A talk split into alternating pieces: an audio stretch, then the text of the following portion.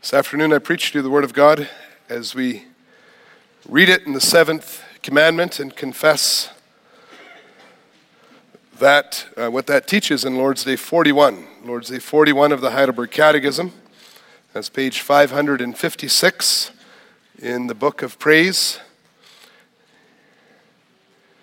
And the seventh commandment is God I am the Lord your God who brought you out of the land of Egypt, out of the house of slavery.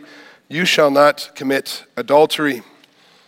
The church confesses what does the seventh commandment teach us? That all unchastity is cursed by God.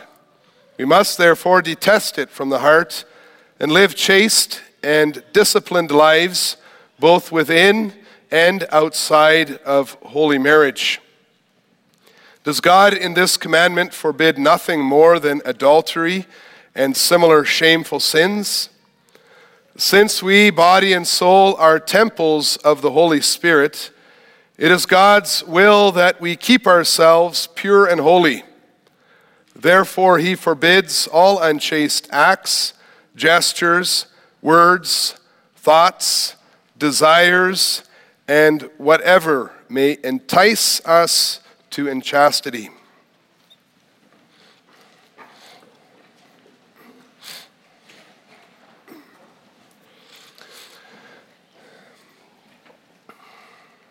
Beloved congregation of our Lord and Savior Jesus Christ, is fire good or is fire bad?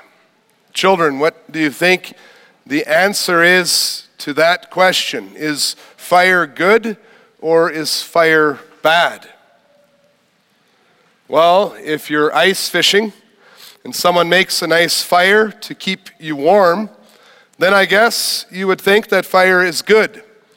But if you uh, are like your, your dad or, or your uncle that's adjusting the fire and then burns his hand and goes, ow, that hurts, then you might say, well, fire is bad. And then we see that fire is a gift that God has given us that is good when it is in the right place and used for the right purpose, but it is bad when it is in the wrong place, like on your clothes or, or spreading out through a forest in, in a big forest fire.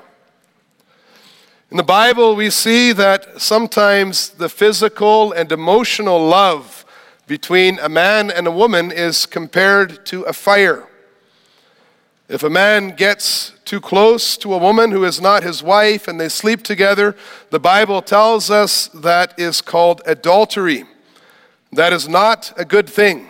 Proverbs 6, verses 27 to 28 make us think about that. It says it's like receiving the gift of fire, but then holding it next to your, your chest so that it burns your clothes.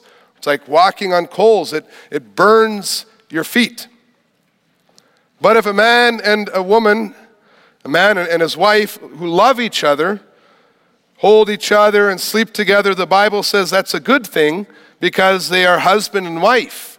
Song of Solomon that we saw on the screen as we walked into church today. It says that it's like receiving the gift of fire from God and using it to weld two people together so that their love cannot be quenched. You can't put it out. Physical and emotional love is like fire that can be good if it is in the right place, but bad if it is in the wrong place. And I preach to you the gospel of Jesus Christ of this theme God gives the fire of marital love to bless our marriages and families. And we'll see that outside of marriage, the fire is dangerous. And secondly, inside marriage, the fire serves the kingdom. As we pass through our teenage and adolescent years, many of us find out that we have some very strong feelings that seem to come from the very core of our being. Besides the regular longing for good friends, we start to feel a deeper desire to have a physical and more deeply emotional relationship with a friendly, godly, man or woman and to literally share our hearts with them. And then when we start looking around for guidance, we find that these strong feelings of attraction are being experienced by, by almost everyone. And in fact, love, however it may be defined, it's a major part of almost every type of human communication, whether it be songs or TV shows or, or movies or, or books. It's a, a, line that you can almost always find when, you, when you're reading or, or watching things on TV. And when we turn to the Bible, besides some very excellent instruction in Genesis, Proverbs, Psalms, Ephesians, we find a whole book called the Song of Solomon that is dedicated to the feelings of love between a man and a woman. In reading these Bible books, we also see that we have touched on a very important life impacting reality of life that needs to be handled with care. The Bible tells us that the feelings of attraction that God gives us long before we are married, gives it ahead of time so that we can find uh, a man or a, a godly husband or a godly wife, that these feelings are very strong and that they need to be handled correctly. Song of Songs 2, verse 7, it's that chorus. If you know the book a little bit, you know the repeated theme I adjure you that you not stir up or awaken love until it pleases. It's clear that love can be dangerous if it is in the wrong situation. And if you allow feelings to override your, your rational thinking or good biblical priorities. And then, as we read through scriptures, like the passage we read in Proverbs, the passage in Ephesians 5, the Holy Spirit makes it very clear that He knows about all those temptations and all those struggles that we experience at all ages. And since feelings can be difficult to control if they are separated from true scriptural love, we find and the Bible teaches that those strong feelings of attraction that they can make you vulnerable. They can make you vulnerable. Other people can manipulate you, manipulate, manipulate your feelings, control you, and you can lose control. And even though we as, as Christians know that there is behavior that is proper for the saints and behavior that is not proper for the saints, like we read in Ephesians 5, verse 3, and we know that, and we're redeemed and we're washed clean, we find that the temptations don't stop. The Holy Spirit knows that we are often tempted in subtle ways, in, in seemingly harmless situations, through relationships that form and, and develop over time in, in somewhat unavoidable situations. He knows about the temptation of working beside young men and young women for long hours. And, and some of us have it that it's through the night and highly emotional situations. They know how hard, the Spirit knows how hard it is not to get physically attracted to coworkers because they seem to recognize gifts that your wives or your husbands never understand. Your coworkers at least respect you, you feel. He knows that adultery starts weeks or months before physical contact.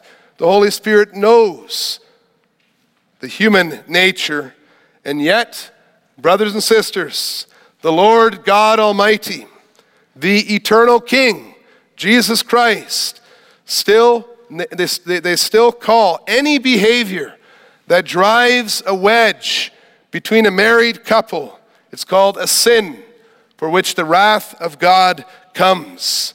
We read that very clearly in Ephesians 5. It's all like fire outside the fireplace. Sexual immorality is an unfruitful work of darkness that hurts and burns. It keeps you away from your first love, that is Jesus Christ. It causes you to, to give your first strength to destruction, we read in Proverbs. And when God gave the seventh commandment at Sinai, sin had already entered the world. It had already twisted godly physical attraction so that people began to, to reject God's command to keep it in the marriage bed. And they went out and, and they started to sell some cheap imitation, adulterated form of so called love. And they just made it available to all. Since the days of Lamech, the boaster with his two wives, when people started separating that physical and emotional love from the exclusive relationship to one husband or to one wife, then selfishness and envy began to change the function, the nature of physical attraction. Even today, some people are so blinded and enslaved to their addiction for personal pleasure that they see every other person as a, as a mere object of their desires and every remote opportunity they imagine it to be an option. It's like they're walking around, there are people walking around with, with their clothing dosed in gasoline.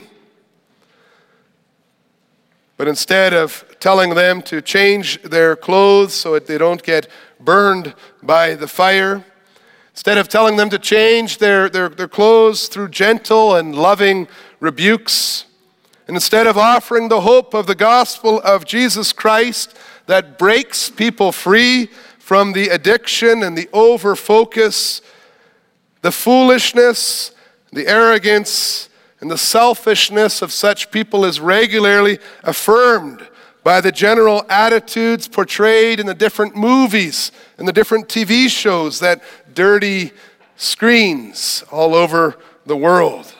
They encourage them never to think about the well being or the health, and the hearts, and the souls of the people that they imagine to be conquering. That's the world that we live in. The affirmations that are repeated over and over in, in, in, a lot of the stuff, maybe stuff you're even watching on TV or letting your, your family watch affirming the wrong idea. It's pure grace, then, brothers and sisters, when we can come to church on a Sunday and when God, through the law and through the teaching of the prophets and through the clear instruction of our Lord Jesus Christ and through the apostles, he shows his perfect love by telling the world the truth the truth about everything that people today call love. Although they may call it love, the Bible makes it clear that it's hardly different than the animal instinct of a dog.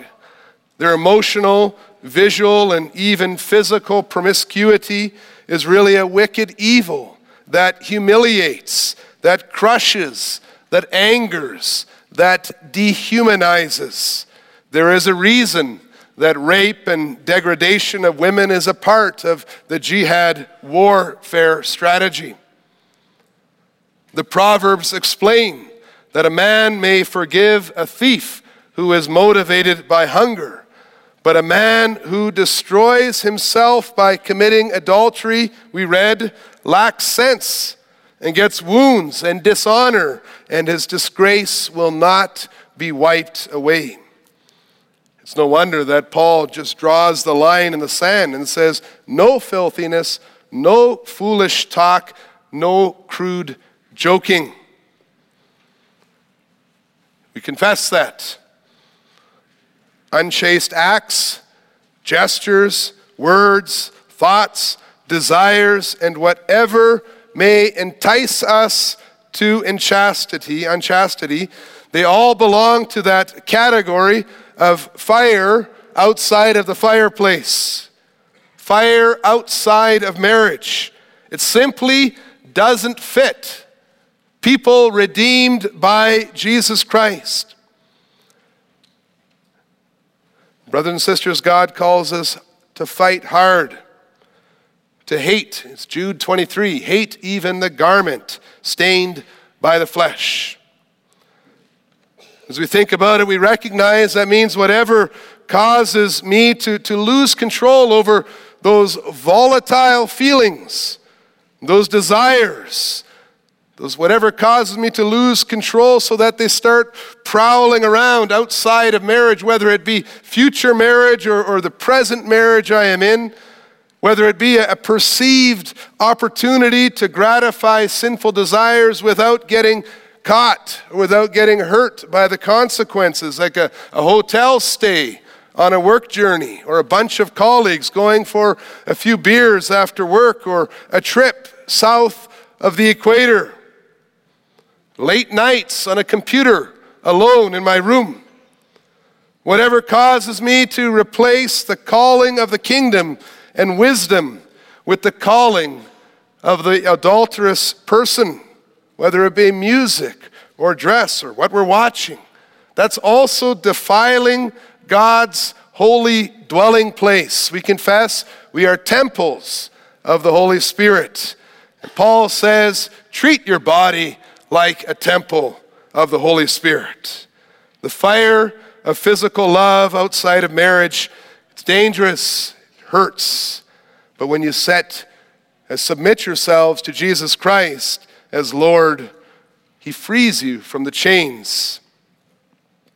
And so we see a, a warning in Scripture to the aggressor against the, the aggressor and, and an offer of freedom from the chains when you submit to Jesus Christ. But Scripture also offers a great comfort for everyone who has been taken advantage of.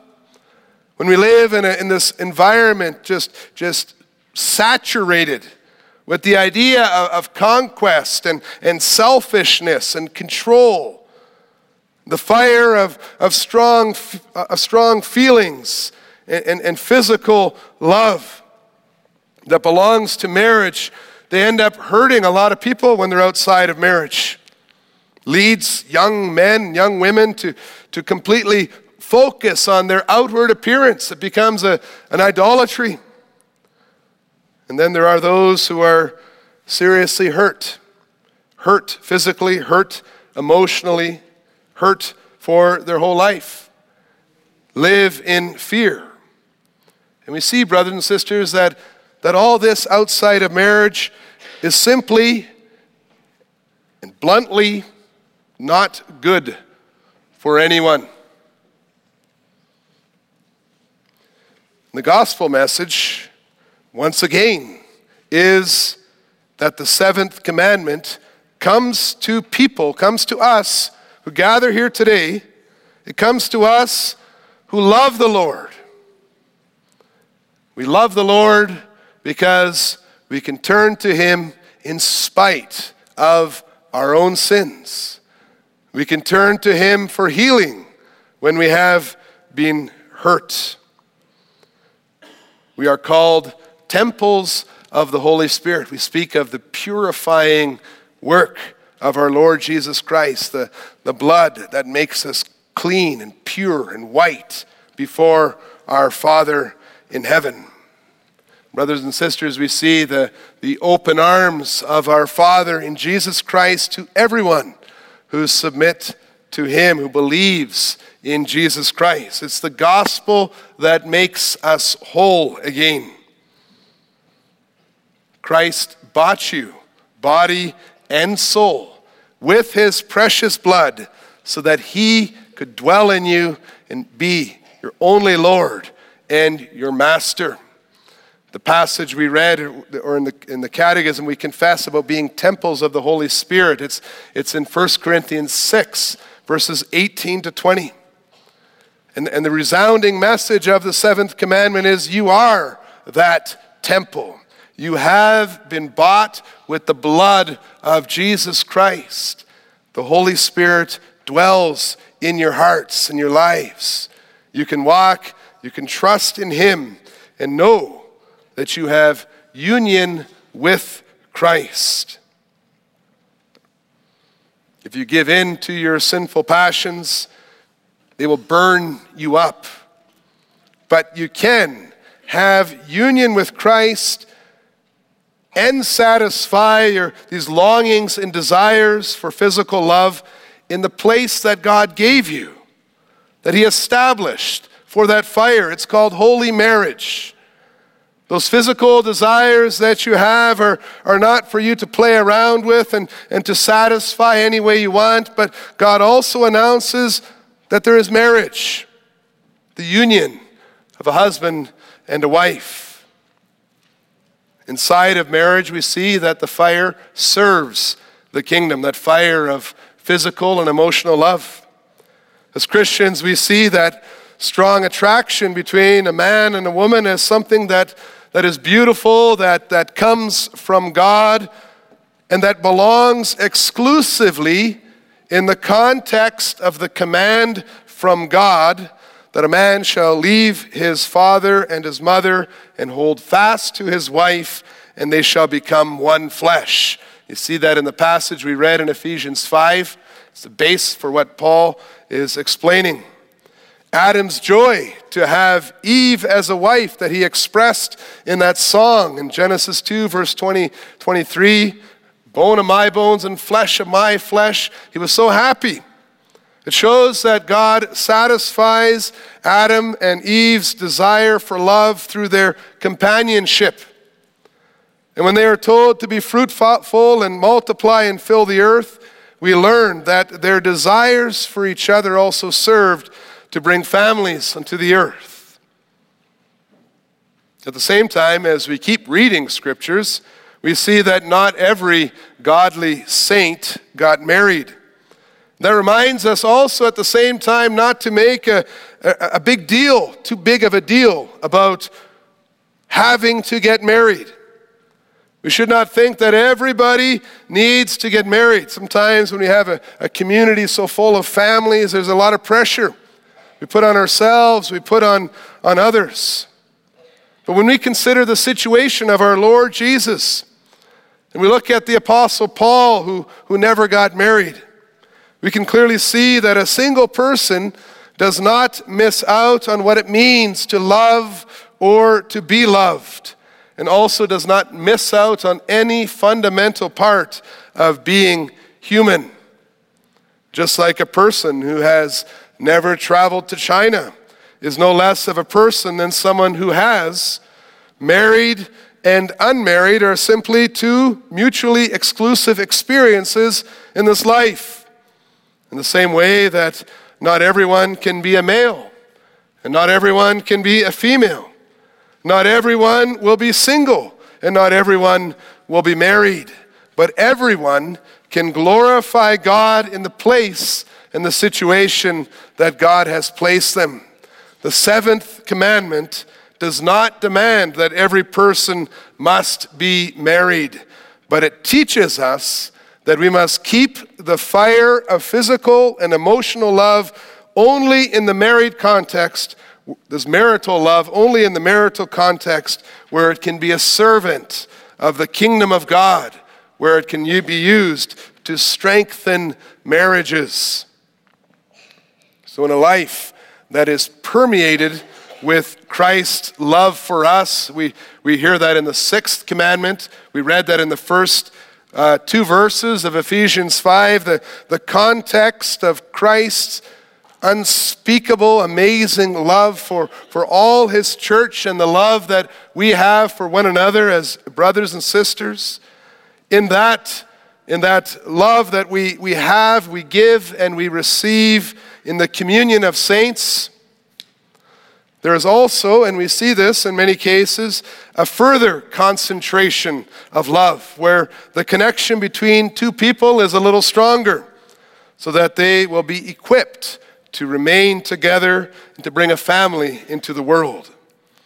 Although physical desire, attraction, and union is somewhat volatile, somewhat, somewhat uh, difficult to keep in check because it, it really touches the, the very core feelings of our being.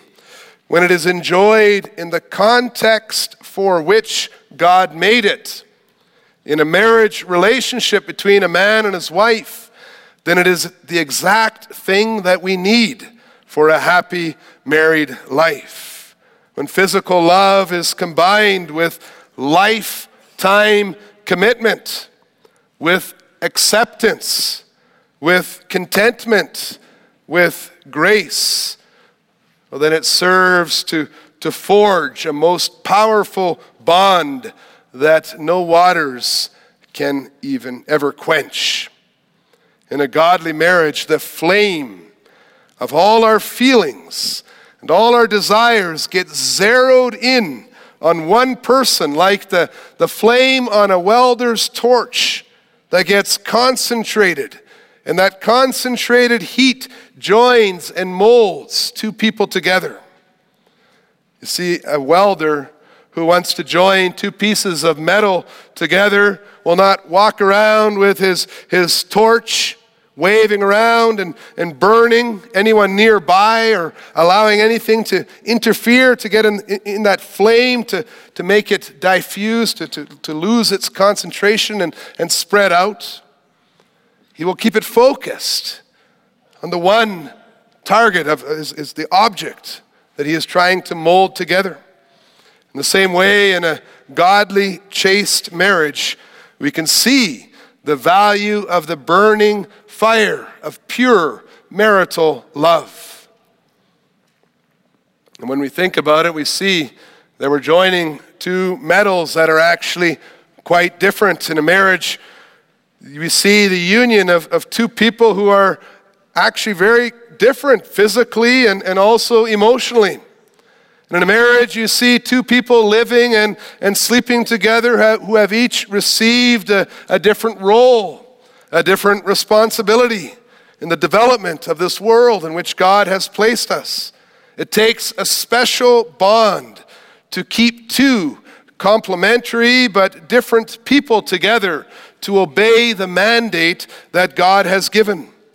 It takes a decision on both the part of uh, uh on part of, of both husband and wife to be faithful to God's word and to trust that the fire of marital love cannot sneak out past the walls of marriage. It would burn others, clearly. It would hurt your husband. It hurts your wife. But when it is in the marriage, it's a very rich blessing.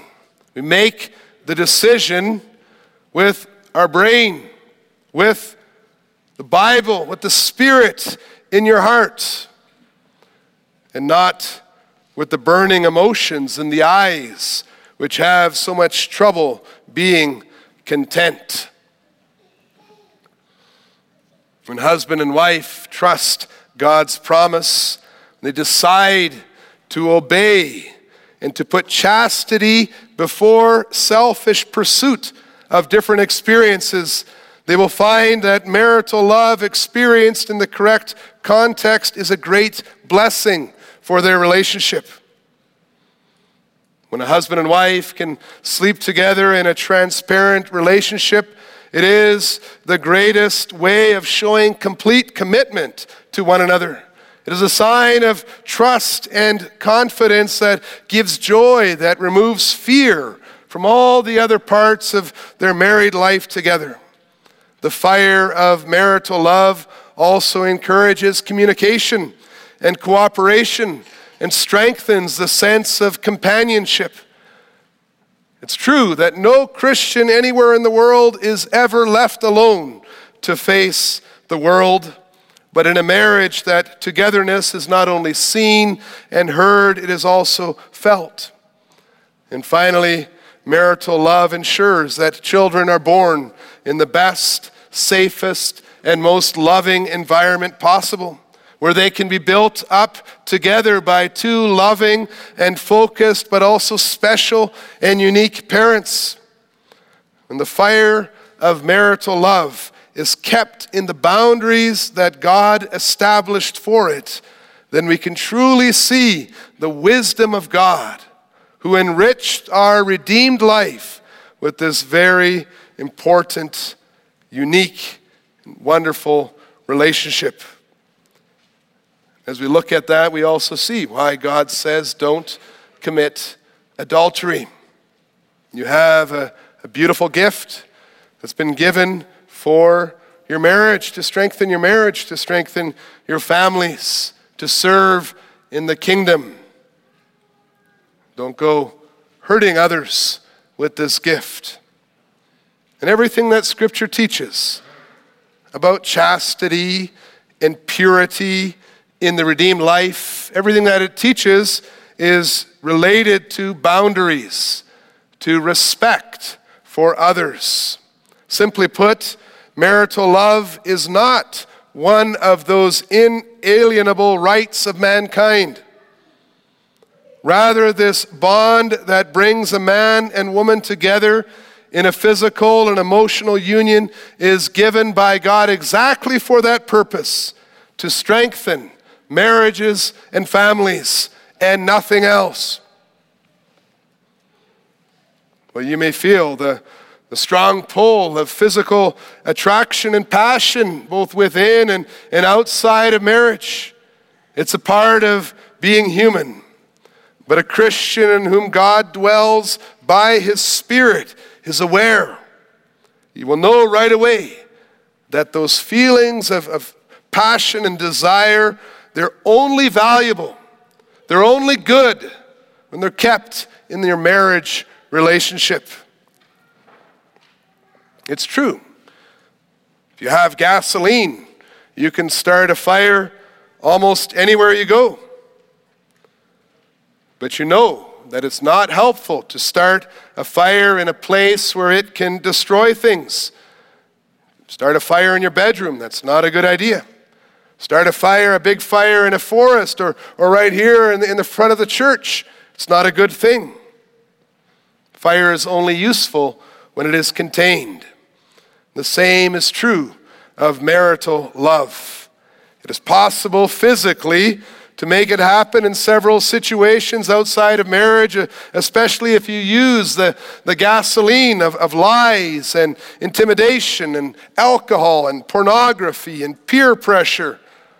But it will only do damage.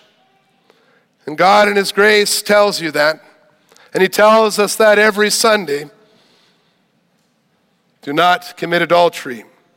Stay away from all that destroys and remain in the work of Jesus Christ where there is purity and joy. And yes, in marriage, that passion of physical and emotional love. You are the bride of Christ. He's purified you with his own blood. He has bought you with a price. He dwells in you by His Holy Spirit, not so that you can go throw your body around all over the place, but so you can be dedicated to Him. And He leads some of us to get married. And he leaves others and he leads others of us to get married and have children. But all of us know that we have a mission and a calling in his kingdom, and that's first. Each mission makes use of different tools, and only those who are married need to invest time and energy in the tool of marital love. And this fire of marital love helps you to find a compatible husband or wife with whom you can glorify God. And that also helps you to maintain your relationship to him or her. But in any other context, brothers and sisters, it doesn't need a lot of convincing. But remember, any, any other context, it's horribly and terribly destructive. So that we may continue to enjoy the purity and the chastity of the redeemed life. Let us keep the fire of marital love where it belongs and use it to strengthen marriages and families that God uses in order to build and bless his kingdom. Amen.